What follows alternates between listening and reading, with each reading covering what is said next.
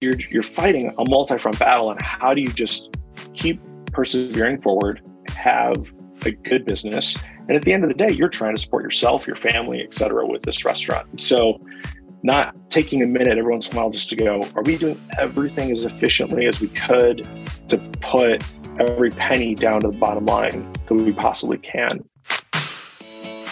What's up, Zack Oates here, author, entrepreneur, and customer relationship guru. Welcome to Give an Ovation, growth strategies for restaurants and retailers, where we find industry leaders to share their secrets to grow your business. This podcast is sponsored by Ovation, the actionable guest feedback tool that works on or off premise and is easy, real time, and actually drives revenue. Learn more at ovationup.com. Welcome to another edition of Give an Ovation. I am here with Joe Monastero. Joe, I am so glad on, we, are, we are finally here on the podcast. We've hung out at shows, we've chatted a whole bunch before, uh, but here we are, man. Now, there may be a few people who don't know who Joe is. And if you don't, let me tell you, this guy is sure fun at a trade show, and he's even more fun in a mechanical bull. This guy has over 20 years in the event space, almost three years as COO of the Texas Restaurant Association, working with luminaries like Dr. Emily Williams Knight. And uh, we are just so stoked to have you on the show, Joe. Thanks, Zack. It's a pleasure to finally be here. I was starting to feel left out. no way, man. We just needed to get in line to to get you on, man. You just so many people wanted to chat with you. So, first of all, Joe, tell me a little bit. What does the COO of the TRA do? Um, well, chief operating officer is responsible for a bunch of stuff. Um, everything from the revenue. So I oversee the departments that handle uh, membership and all the products and services benefits that we put in place, you know, for our members to take advantage of, give them the buying power of, you know, those big top chains. Um, and then kind of help coordinate the behind the scenes operations of the business from day to day and uh, whatever our members need. You know, we everything we do here is with a members first mentality, and so we know if it's good for them, it's probably something we should be doing. Love it, man, and I think you guys do such a killer job. I have told everyone I went to the TRA show, had a blast. Not only had a blast, but met so many incredible partners, so many incredible restaurants it was such a good show. You guys really did just like a killer job. And I had a ton of fun on the mechanical bull, just to say. Um, it was it was a blast. So you guys, you guys really did a great job there. Now I'm really glad you uh I'm really glad you guys thought that because you know, being our 85th anniversary, it was something we knew we had to do. And it wasn't just 85th for the association. The show was sort of how the association was born. So it was also the 85th oh. show. So we had to make sure everything was just a little bit over the top and I'm glad that my succumbing to the offer of additional funds for our foundation, therefore getting me on the mechanical bull, got so many of you to do it as well, because those are some videos and photos that are going to live on forever. Yeah, you you broke the ice with that bull, man. So first of all, events. We are we are fully back into events. I think that we I've seen that. I go to tons of shows, as most of our listeners know, but TRA was just like it, it was a great show to just kind of feel like we're we're back, Texas. Um, what do you see as the future of events? As are, are we going to go back to doing a lot more digital events, or do you think that we're forever going to be in person and and we're done with that? You know, all those uh, webinars and virtual conferences. No, I think it's going to depend. Um, if you think about what happened back um, around 9 11, and the early 2000s, leading all the way up to the recession of 08, this industry kind of went upside down, right? Like everything stopped. Um, the Peninsula Hotel in Chicago is a great example. Their grand opening was supposed to be that weekend, and 9 11 happened. And so they stopped, canceled everything, right? And they, they never actually had a grand opening. They had a huge party for their 10th anniversary in, uh, in 2011.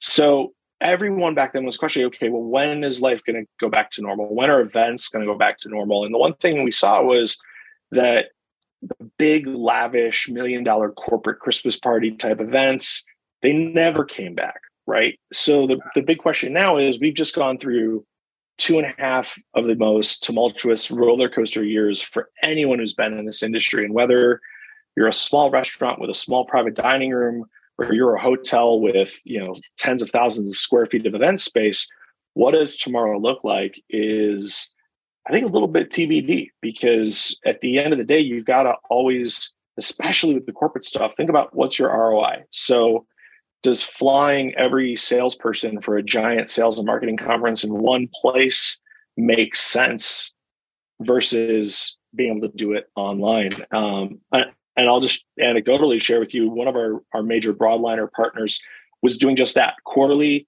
full sales and marketing team online zoom driven conferences. And then they just had their first one up in north texas uh, about two months ago. And they asked me to pop up there and speak a little bit talk on the state of the industry et cetera. And just seeing all those guys together in person that's it they, represented 17 of the states in the south of the us and it was the first time for some of them ever meeting because they started during the pandemic or for others hadn't seen each other in two plus years. And they they all echoed the same thing. There there is that something special that happens when you're all in the room together whether it's at a conference or it's a convention and, and you're sharing ideas and, and kind of sharing that same air. So you know, at the same time, we're not 100% out of this pandemic yet, but I think, you know, there will be a place for the virtual stuff. We've shown we could do it. We've shown that it works. But I think, you know, where it's feasible, people are still going to lean more towards let's get together face to face. I think that's totally right because we need to look at it in, in, in two camps. One is there's awesome opportunities to get together, but then there were kind of like superfluous opportunities to get together, right? And I think that what what we have now is this bifurcation of it's okay to do the ones that could have been done virtually virtually but i still think that we need to get together right? Like for example at ovation we fly everybody in for a big christmas party. We we still do the big christmas parties. Why? Because half our team is remote right? And we mm-hmm. do a lot of events where we'll do an in-person um, event with a virtual component to it. And now what we're doing is we're starting to do like all virtual events. So when everybody's working from home, that's when we do an event. So that way everybody feels equally included.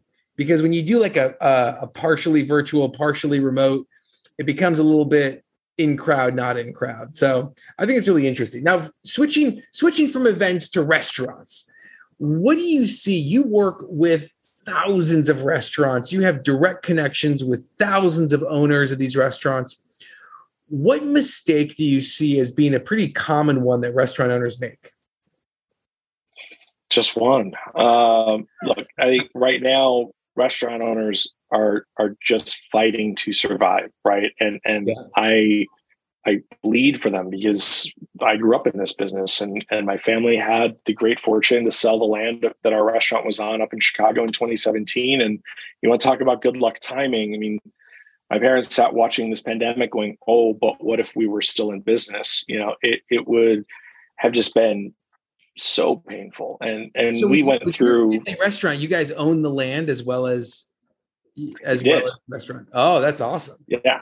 I mean, we were there for 55 years. We've been through every major economic upheaval. We went through like 9 11's a night I'll never forget because you know, my father and uncle are huge proponents of never closing for anything. Like the, the, the fact that we even closed on Thanksgiving, Christmas Day, New Year's Day, like boggled their minds, right? So there could be 14 feet of snow in Chicago. They're like, nope, we're going to be open because someone's going to want to come in and have dinner. And that night, was another one of those arguments of do we open, do we not? And they're like, nope, we don't close for anything. We're not downtown. We weren't evacuated. We're opening.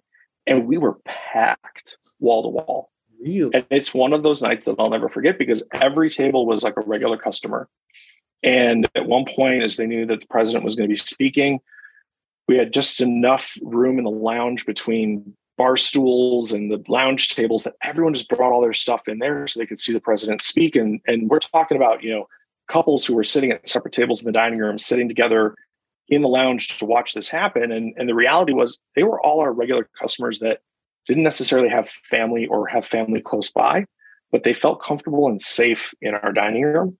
Yeah. And so they recognize each other because sometimes they were there on the same Saturday night and whatnot, though they'd never met. They did quick introductions and then they chose to sit together just so they could see the president speak. And that really impressed upon me, like the, the community aspect of a restaurant and how mm, it's so yeah. important, especially with your regular customers. And so while we're out of it, the fact that I get to serve the restaurants of Texas today is it's a privilege, it's an honor. And you know, I think the the the only mistake I'll ever call out, and, and it was not to dodge your question at all, but the, the, the mistake I would call out is when a restaurateur doesn't stop and get a little introspective on what can he do to help him or herself to be better. And by that I mean we're in a world today where there's inflation, there's supply chain challenges, the cost of food has just gone astronomically insane. Your cost of labor is insane. You got you know shortage of workers, and so you're you're fighting a multi-front battle. And how do you just keep persevering forward, have a good business, and at the end of the day, you're trying to support yourself, your family, et cetera, with this restaurant. so not taking a minute every once in a while just to go, are we doing everything as efficiently as we could to put every penny down to the bottom line that we possibly can? Um, I think sometimes it's easy for us to get caught up in these new protocols or this latest thing or this cause and effect that's directly impacting us and just be you know horse blinders on focus on getting through the one day. But we're at the point now where you got to start looking long term again and yeah. thinking about you know if i change how i'm dealing with my utilities today by the end of the year how many thousands of dollars will i save in my pocket? You know it's those little things that have to start happening and I think that's so interesting because the reason that people get into restaurants is exactly what you're talking about, right? Obviously, we're, you know, people are in it for money. But it's like why why go into restaurants for money? It's like because of that feeling, right? That community. And as you grow, it can be harder to do that and then there's more operation stuff. How do we how do we do what we're doing better? And then there's the marketing piece. How do you get people coming in and coming back and and and that whole reason you started it kind of falls to the wayside but i think what you're saying is it's so important that as you're doing these things take that step back. Like yes constantly improve but don't forget why you were improving. Don't forget what it all comes down to. And what it does what does it all come down to? It comes down to the guest experience right? That's what everything is about. Mm-hmm. making a great guest experience. And so in your opinion joe what is the most important aspect of guest experience nowadays Today for customers, um, I think it's it really comes down to one word, and that's value. Um, and, and I think it's important that we qualify the word because if we were having this conversation, you know, mid 90s where the coupon era had gone and exploded and Groupon was just starting and all that, value meant I'm getting more for less. Mm-hmm. And value today and there's data that backs this up from Black Box Intelligence and from the National Restaurant Association's research team that points to customers are willing to pay if they believe that they're getting what they're paying for. Yeah. And so if they've chosen to go to the steakhouse and that steak's not what they expect, or the sides aren't as good, or the service isn't there, the ambiance doesn't match what they're expecting, it's not that they have the problem paying for you know a $75 steak. It's that everything that should warrant making it a $75 steak is is out of whack right? Conversely they'll go to you know a michelin star alinea style restaurant or a local family restaurant and if they have a great time the food is good the service is good and all around they feel like they have you know had the experience they set out to have then they won't question the check. If the prices have to raise up a little bit they're hearing it enough now they're understanding you know okay yes there's inflation there's this there's that. Is there a you know price elasticity point somewhere in all of this for every tier of the industry? Absolutely. I mean to to quote a, a colleague of ours who who's a part of a major chain of tex-mex restaurants who's going to buy a $40 burrito from them? Yeah. And that's a fair point. Yeah. But again, it, it's just, it comes back to simply put, value. And so is everything you're putting forward to the customer equating to what they perceive as the value they want when they walk in your door? I love that. I think that makes so much sense because value is not just getting cheaper. Value is about getting fairer, right? And there's yes. a there's a fair balance between consumers understand that prices are going up, and so in fairness, I understand that you've got to charge me a little bit more. Now, are you going to gouge me? Are you going to are you going to raise prices and decrease portions? Are you going to raise prices and decrease quality? Like you can have a choice. You've got portions, you've got quality, and you've got price. Pick one. You can't have all three. You can't go right. low, low, high. And so, uh, and, and and consumers know that, and that's what what we're doing right now. You have an opportunity to increase prices. If you haven't increased prices this year, do it. You you need to because everybody else has, and it's okay to do it. Your prices are going up. Your you need to pass on some of those those prices now, unless you've chosen a route of shrinkflation or choosing different different ingredients. If that's your if that's the price you if that's a route you're going, don't raise prices, right? Data shows guest exp- the, the, the guest will know. So with totally. all of, with all of that, Joe, what, what are some successful tactics that you've seen lately? So one, and it, I mean, it's a term that um, I think everyone doesn't realize has been around for a really, really long time, but dynamic pricing um, and, and, how you use it, how you apply it is really super important because if you think about back in the day, what was dynamic pricing? Dynamic pricing was happy hour. And so yeah. some places had it, some places didn't, some states banned it. You know, it became this thing. Um, dynamic pricing today is looking at saying, okay, I have a plate of pasta in my restaurant with, you know, shrimp, and it costs me $15 on my menu, right? That's what I'm selling it for. So this first course, $15, shrimp linguine, let's say, right? If I'm sending it out the door via delivery, who's to say that that can't be a $17.50 plate of pasta, right? And and that's just a simple high level way of doing dynamic pricing. You could also have it where look at your day parts. Look at obviously lunch and dinner has always been a different price. But what about dinner itself? If you have somebody who comes in at four o'clock to have a cocktail and wants a light dinner, how price sensitive are they going to be versus the person who comes in for the 5.30 or the 6 o'clock seating versus the 7.30 or the 8 o'clock seating? And in very general terms, and obviously everyone's got to look at their own business, their own traffic, and their own analytics. But if you just look at the industry in very generic terms, that person who's coming in right after work having a cocktail and wanting a light dinner would probably pay $17 for that $15 plate of pasta. The person who's coming in around six and having the early dinner is very likely looking at their budget and very much wants the value again not so much a discount but to get what they're paying for. And they're counting the dollars. And so they want the $15 plate of pasta. But then at 7.30 or 8 o'clock the customer who comes in may be out for social evening with friends entertaining business clients, wanting to show off a little bit. So if that plate of pasta was suddenly $19, they're not going to bat an eye at it. And so it's just a matter of setting yourself up to be able to do it. The technology is already there. Almost every POS system can do this. Mm-hmm. You're probably likely going to want to still use a QR code for your menu um, to avoid the human error of handing the wrong menu to the wrong person at the wrong time can cause an issue later. Um, but right now, you know, instead of having to sit down and to your point, saying not going low, low, high, instead of trying to raise prices to where that four o'clock guy goes, I'm not paying $19 for this plate of pasta and potentially losing a customer, you're expanding your base and you're making sure that you're maximizing what you can make at every hour of every shift and therefore kind of spread across all of the different things between inflation and prices and supply chain challenges that you're getting hit with.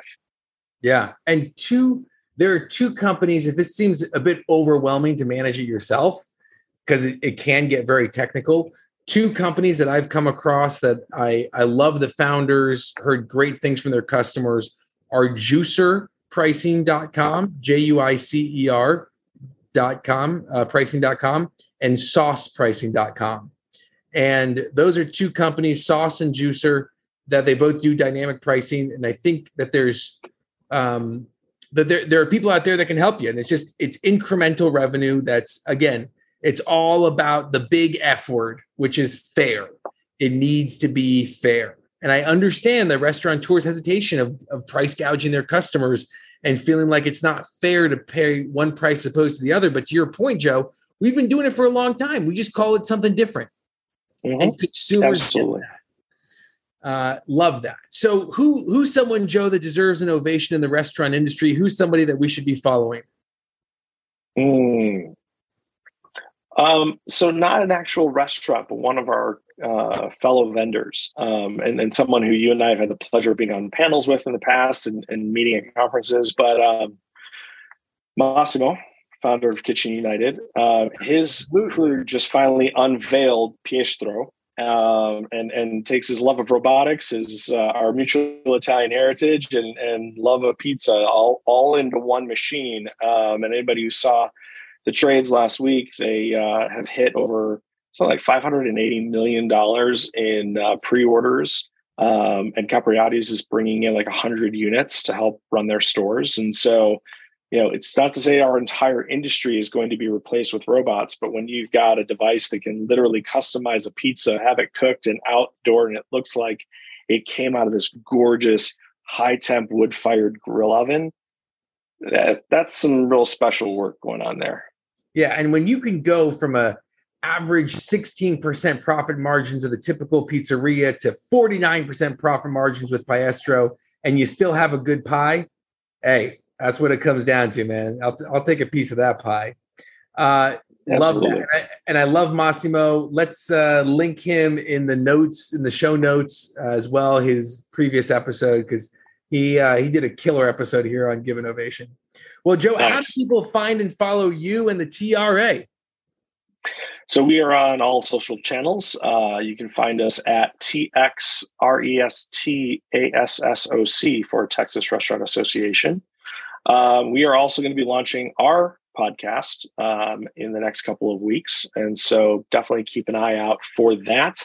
Um, it's going to be sort of by the members for the members. Uh, and so every episode, we're going to tackle a topic, have a few of our members on to talk about it from the operator's perspective, bring some of our colleagues like yourself on who can come at it with some solutions, um, and really just kind of expand that sense of community across the state and probably beyond the state borders as well.